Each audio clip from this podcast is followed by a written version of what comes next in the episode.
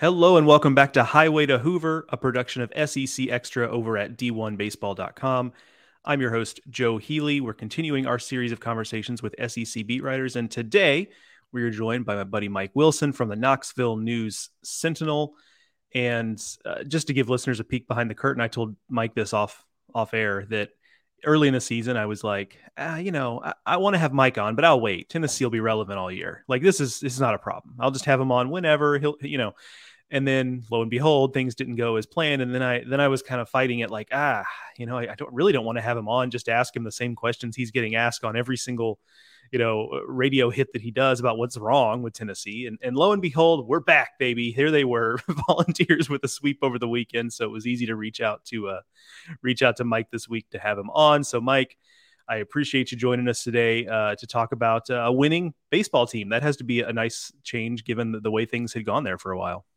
Yeah, what a concept. I mean, it's very much what we, we got used to with covering Tennessee lately uh, with the 50 win season in Omaha two years ago, 57 last year. So seeing a team not win games and get swept the way they were getting swept was kind of a, a bizarre out of body experience for a minute there. That's for sure. Are, are you prepared to exclusively report on this pod, podcast that the Vols are back? You know, I think I tweeted the Vols are back probably early in the Saturday game against Vanderbilt maybe with a question mark, maybe with a couple. I don't remember. Uh, but very early on, like that nine run first inning, all the two outs they had against Vanderbilt on Saturday. It's like you kind of had to had to throw that joke out there because how can you not? It's a timeless yeah. bullet Fulmer. Absolutely. Um, you know, I, I the, the the storyteller in me, the writer in me, wants to do some some version of you know, uh, Christian, and I'm not defending Christian Christian Moore's ejection necessarily, right? But it's like uh, Christian Moore's ejection, like that that that's further proof because that's the fire that we saw out of this team last year. But it feels like really kind of a lazy thing to to do. But I'm curious, like I'm sure that's something that's being said, maybe not inside the program, but outside the program. Like, is that something, or is that just like a lazy like sports writer brain take of like that has to mean something? Yeah, I don't know specifically with that one. I think you look at for me, the, the overall profile of the, of the weekend uh, against Vanderbilt, Tennessee was you know down and out in the Friday game. Uh, Kavares Tears hit that home run early in the night, I think leading off the ninth, and you saw a little bit of life out of the dugout and out of him rounding the bases. And you know Tennessee's identity for the past few years has been brashness uh, to an extent, maybe beyond an extent um, at times, but that that's what's kind of rocked for them uh, behind everything is that attitude and, and that swag, whatever you want to call it. I think they found a little bit of that Friday night. Tony Vitello credited that to Andrew Lindsey, but I think what you saw with the Christian Moore thing was the bubble over of that too, of a team that kind of found its bite uh, again because they really didn't have that going for them uh, at any point this season at all um, against good teams, bad teams. They just been kind of routine uh, throughout this season, but going and sweeping Vanderbilt it, it seemed like Tennessee kind of got that little little bit back behind everything that, that really needed to find. Was this, was this inevitable, or was there some doubt that this team would turn it on? Because I, I that there was a little bit of a change in tone the last you know the last couple of weeks before the Vanderbilt series where I think there was a lot of there was an air of inevitability. Then all of a sudden I started getting asked and I started thinking for myself like well you know maybe there's not another gear for this team. I'm curious where you were on that. I think you thought there was a gear there but the question I started asking myself was is it going to happen in time? Um, because with the Vanderbilt series last weekend Tennessee was 5 and 10 in SEC play entering that. They closed with Kentucky and at South Carolina which for my money is the best team in the SEC so having those two series in the back end, Vanderbilt, all of whom are ranked top 11 at that time, looking at the schedule, you're like, okay, well, where are nine to 10 wins going to come from to kind of get you to that 14, 15 mark you need to see to get to the NCAA tournament in theory? So that was more what I was interested in because you knew this team had talent. I mean, they've got multiple first rounders on the mound on the weekends. They've got a couple fringe first round guys offensively for this year and certainly a couple for next year as well. So you saw the talent, you knew the potential. It did feel like they were going to turn a corner, but was it going to come soon enough? Let's dive into some player specific stuff here. You mentioned Andrew Lindsey, and, and that's an incredible story for those who aren't totally familiar. But what have you seen from him in a couple weeks? And, and, tell me a little bit about what the coaching staff has liked from uh, what they've seen from Lindsey in this in this new role where he goes from the bullpen to to a Friday starter. Inevitability is a word you can definitely use with the change that Tony Vitello made before the Arkansas series. Um, I mean, Chase Burns had, had really struggled uh, on the Saturday role. Chase Dollander was okay uh, on the Friday night role, but certainly not the you know potential top 10 pick caliber that you're talking about what, what we saw last year. So change had to come. And it seemed obvious going to Arkansas that, you know, you could turn to either Andrew Lindsey, who was a weekend starter at Charlotte in 2021 before taking a year off, or you could turn to Camden Sewell as a veteran guy who's started some SEC tournament games and was probably going to be a weekend guy in that 20, 21 range, if not for an injury. Uh, or you could turn to Seth Halverson, who had also been a Friday night guy at, at Missouri. Lindsey was the choice. And I thought the smartest part of the whole choice was making Lindsey the Friday guy. Uh, Dollander, for whatever reason, seems to pitch a little bit better on Saturdays. Uh, I and I asked him last weekend, is that a see the lineup thing on Fridays or, or what is that?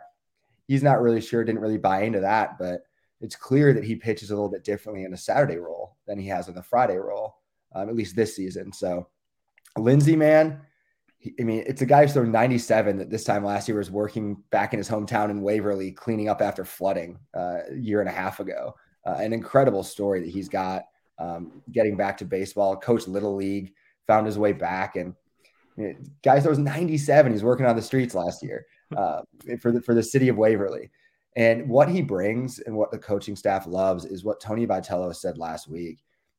He credited Lindsey with kind of setting that toughness tone uh, against Vanderbilt and I think he said Frank Anderson said courage, like it was courageous the, the way that Lindsey pitched 10 strikeouts and six and two thirds. And, you know, if this season turns and Tennessee makes a super or beyond, you kind of got to point back to Andrew Lindsey as a major turning point in the season.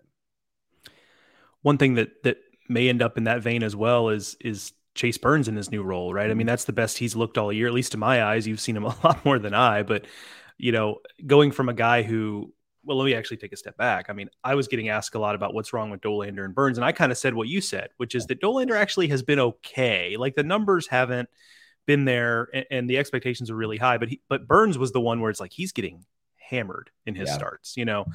Um, but he moves to the bullpen, and voila! Like I mean, that was just electric last last weekend. So that, that I mean, that also feels like a permanent change, right? It kind of feels like we found we found Chase Burns' spot at least for this season. And that's where he ended up late last season too. That was more out of just getting tired. Uh, both him and Drew Beam ended up there uh, at points uh, late in their freshman seasons. But golly, I mean Chase Burns coming in for the three innings there at the end against Vanderbilt on Friday, struck out seven. Uh, I was hitting hundred at a couple points. Came back Sunday to to finish out that one as well. Wild. Um, you you knew the stuff's electric. I mean, we saw the electric stuff last year, but it's kind of that that funny. I I, I think John Smoltz, kind of a Braves guy, guy who's got really good stuff as a starter, but goes to that bullpen and and can do whatever he want, uh, whatever he wants with the stuff because it's just so dynamic. Uh, it becomes a different beast, and I mean, hitters had no shot uh, against him in, in, his bullpen outings this weekend. I think he was good at Arkansas too, um, out of the bullpen. I think that was probably a a moment where he put, started putting it together. But leave him there. I mean, that's Tennessee doesn't have a, a, closer per se, and I'm not sure if that's the guy you choose as your closer because it's not something he's done. But the stuff is absolutely what you want to see at the back end of a game. Uh, Kyle Peterson on the broadcast last weekend in the, the first game of the series when Burns was throwing like he was said something, and I'm, I'm paraphrasing of like, you know, congrats Tennessee, you found a stopper, like you yeah. figured it out. Yeah, I mean, it just seems like there was something that that that fell into place. Did you throughout the season? Because I'm sure it was being asked in these post post game scrums every time out. Did you ever get a compelling answer on on what was kind of wrong? I'm doing air quotes for those listening uh, with Dollander and, and Burns in particular, or is it just kind of the, that's baseball, you know, kind of thing? Yeah. It was a little bit of that's baseball. I asked Jared Dickey, uh, the catcher, that a couple weekends ago before Arkansas, probably. And he was like, they're making good pitches. People are just hitting them this year, um, which sometimes it is that simple. Um, I do think control has been a little bit bit of it with Dollander. Um, just I mean, he was I think he had eight walks maybe all last season. Maybe that was just SEC play, but he really didn't put runners on last year. Struggled a little bit with that early, but the consistent comments were Dollander is close. Uh, I mean, it, Tony Vitello never really seemed bothered by um, where Dollander was because some of his outings were, you know, reliever came in, gave up a three run homer. So some of those stats were a little bit misleading with him. Chase Burns, though, was getting hit. And for Vitello, it was a does he need a reset button, a bullpen with Frank Anderson, um, mechanical tweak. What does he kind of need? And it's clear the reset came out of the bullpen. Um, being in that role and getting to do that. But yeah, I think there was an element of searching for, for a little bit there because Burns last year, I think it the stat was he didn't give up more than four earned runs in an SEC start all last season, but he did it in three or four um, SEC starts in a row this season. So there was just something different going on. Um, obviously, if he's going to be a top 10 pick next year, teams are going to want to see him get back to the rotation. But for now, Tennessee's found something with him in the bullpen that it didn't find with him in the rotation. Let's flip over to the position player side a little bit. Obviously, there was a lot of focus on the pitching side of things because we came in expecting Tennessee to have the best rotation in college baseball, frankly. Mm-hmm. And it wasn't that. But at the same time, the offense has been, I think, a, little, or was anyway, a little bit of a disappointment for a lot of the season. How much of that do you put on the fact that it seems to me, and, and you tell me, they've had trouble keeping the same lineup together. You know, mm-hmm. like Maui's been in and out a little bit, and you know, they're they're Christian Moore. I think this sometimes. You know, there's just been. It feels like I look up and there's a different lineup out there than I've than I've seen. And so, how much do you put on the fact that this group hasn't had a lot of time to gel? I think that's part of it. I think the root of it all is they turned over all eight position players uh, from a season ago from that team. And that team hit 157 ish homers school record was 108 before that. You know, you're, you're not going to see that same caliber of production uh, that Tennessee fans and, and the nation saw last year. That's just that production and that pitching staff is why you win 57 games. Uh, when you certainly get that combination, it's essentially an unbeatable team unless you make a mistake in the supers.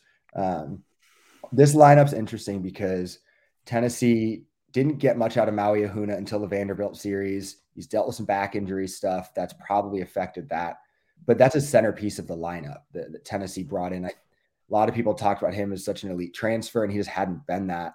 Uh, now he's playing like that, and that's going to change this lineup. But I think the shuffling is in large part due to the outfield. Um, I mean, Tennessee's outfield has been very kind of in flux. They didn't really have an obvious center fielder going into the year. Uh, Hunter Ensley has kind of become that. You knew Jared Dickey was going to start, but he's been back and forth between left field and catcher, uh, depending on the day. Griffin Merritt came in as a Cincinnati transfer. He's he was big, obviously against Vanderbilt walk off homer in the Friday game and figured some things out seemingly um, after he really struggled um, in SEC play. But freshman Dylan Dreiling gets in the mix out in the outfield. Kyle Booker was a starting outfielder early in the year. That's kind of been that position group where Tony knew going into the year they had six, seven guys that were going to battle for those spots. It was just who are they going to be? Um, and they seem to have figured it out to an extent now um, and settled on who that group is. Um, but that, that's where a lot of those changes have been, uh, I think, because the infield's been pretty steady outside of the occasional injury there for uh, Maui Ahuna at short and Christian Moore at second. Has there been someone that you that you've whether the numbers reflect or not, someone that you felt like was keeping that unit afloat that maybe didn't hmm. necessarily meet the eye in terms of the production being what it was? I mean, Moore was very consistent. He hasn't been great the past few weeks, but early in the season, that was the guy I thought was really carrying it. Um, Jared Dickey is, I think, exactly kind of who people thought he was. Good contact guy, gets on base, um, good lefty hitter at the top of the lineup. Hunter Ensley's been a huge surprise, I think, in center field. Uh, that's a, a, guy who hadn't played a ton uh, in his career. Tony Vitello talked last week about the summer that he had last year in Santa Barbara, really kind of putting him on the path to where he is right now. Um, and you want to talk about a veteran guy, Christian Scott is another outfielder out there that Tony Vitello has believed in this guy for a long time. And it's been interesting because truthfully, from my perspective, I'm like, I don't see it. Uh, I, I, don't see it, but that's a guy who's been performing very well in SEC play uh, in right field, good defensive player, good base runner. It's like, okay, is he going to hit? He's been hitting and that that's really really helped out this team. So I think Ensley and Scott are, probably the two performing, I guess you'd say, above their heads uh, a little bit. I mean, Ensley two homer game last weekend against Vanderbilt as well. So those guys have really stepped in for this team. Do you think a little bit of the um because you're right. I mean, you lose eight position players. Like in any most other scenarios, we're going to go, okay, well, that team's going to take a major step back. But how much do you think just the fact that last year you saw Trey Lipscomb be what he was, you saw Jorel Ortega become what he was, that we kind of just started drinking that Kool Aid of, well, the, you know, the, the, the next guy will step up and they're going to have all SEC players who we've never heard of before, and, and we just find out that it's it's maybe not quite that easy.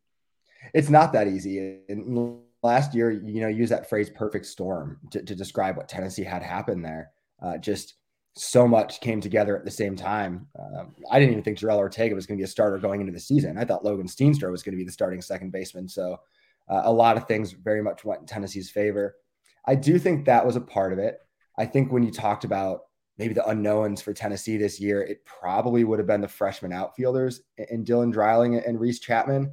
Dreiling's been more consistently in there. Uh, Chapman sounds like he might get more run after a good midweek, but you know when you've got seven outfielders, it's not so simple to just to say, oh, he had a good midweek. I'm going to throw him in that lineup.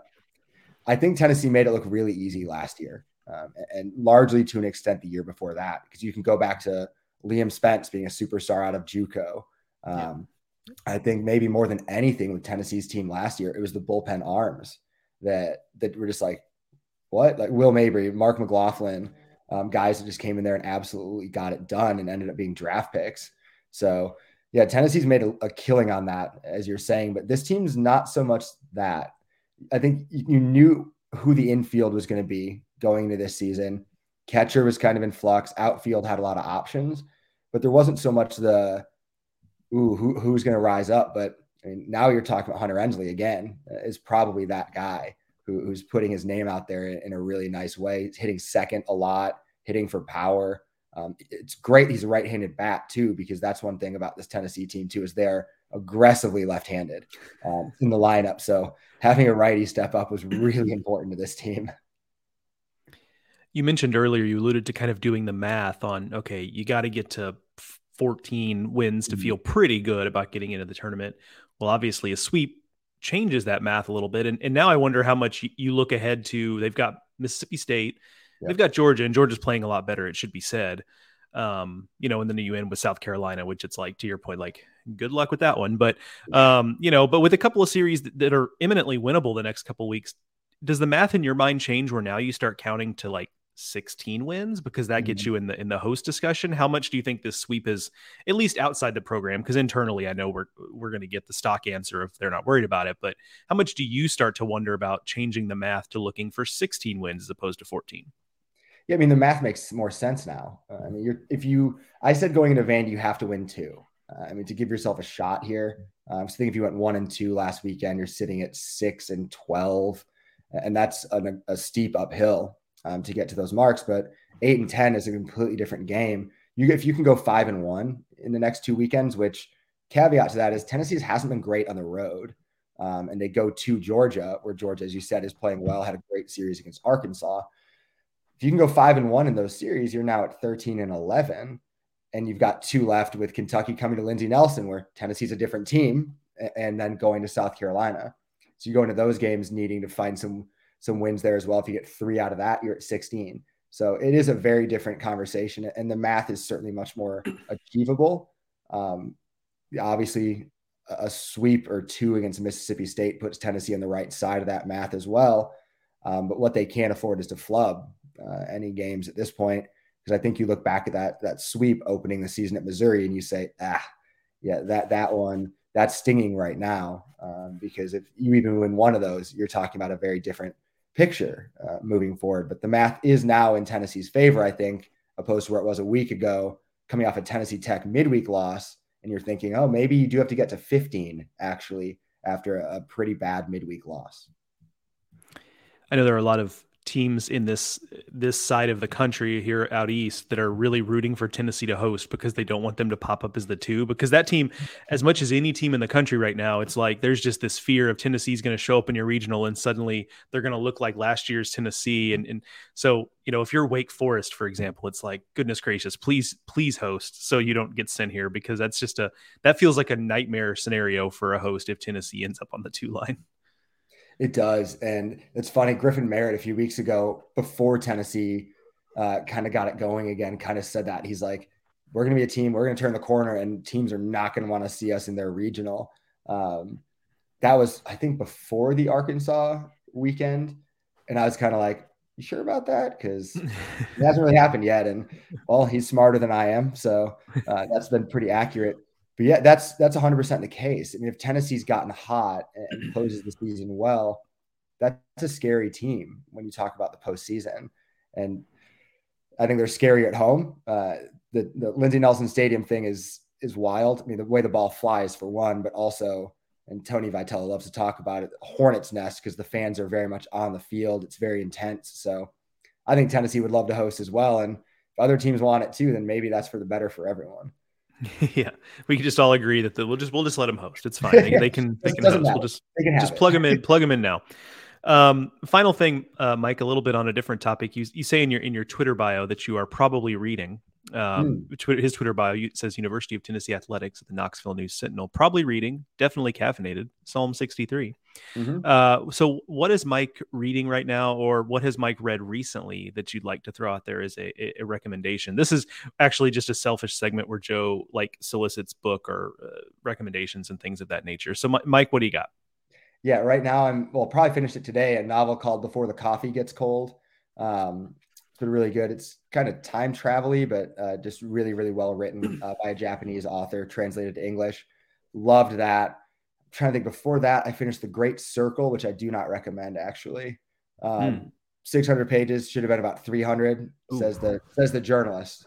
Uh, in me. That's how you know it really needed an editor when a journalist yeah. is like, that's too long yeah, it could have been shorter for sure. Um, typically, how I, I mean, I, I, love reading, obviously, given by that being in there. I typically juggle a fiction book with a faith based book as well. Um, that's kind of kind of the path that I follow. Um, the the faith based book I'm reading right now isn't fully on faith, but it's actually on breathing. Uh, I was on a podcast I listened to by a, a pastor named John Mark Comer and just talking about breathing, how important that is just to keep us in rhythm and, and like grounded. And it's like, huh, it's not usually my cup of tea for reading, but let's give it a go uh, and yeah. see how it shakes out. So, yeah, that's I kind of always have a book with me in my bag. Uh, I work at coffee shops a whole lot, so if I get some stuff done and feel good about my day, I'll stop and read for a little bit and come back around to it kind of in the same boat. I always have a library book that I've, I've checked. Shout out yeah. to Durham County Libraries, great libraries here where I live. I'm very very lucky. Um, I I'll just throw one out there too. Uh, as a '90s NBA fan, uh, I just finished uh, Blood in the Garden by Chris Herring, the mm. book on the '90s Knicks.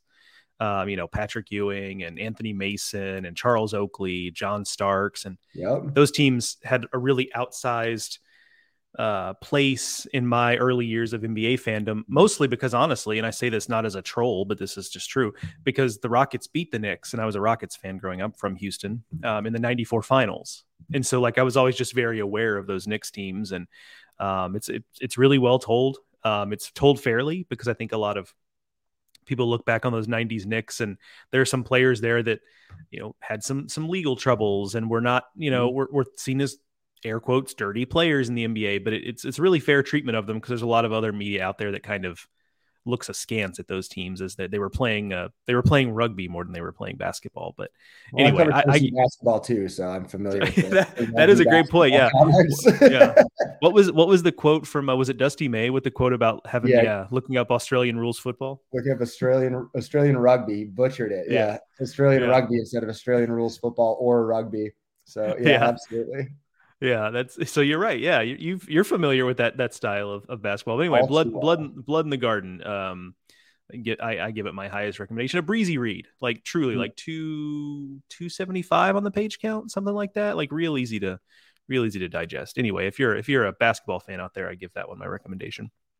Uh, Mike, I appreciate it. Uh, follow Mike Wilson at by Mike Wilson. If you're watching on the video, you can see it there next to his name. And subscribe to the Knoxville News Sentinel. I do. It's a fantastic resource. I say this with all the beat writers I talk about support local beat writing, support local newspapers. I know for me, they the local beat writers make my job a lot easier because there's so much reporting they do on the ground that I just can't do from my home here in, in, North Carolina. So they're an invaluable resource and they will make you a smarter fan for sure. So subscribe to the Knoxville News at knoxnews.com. Follow Mike on Twitter at by Mike Wilson. Mike, I appreciate you joining us. Absolutely. It was a blast.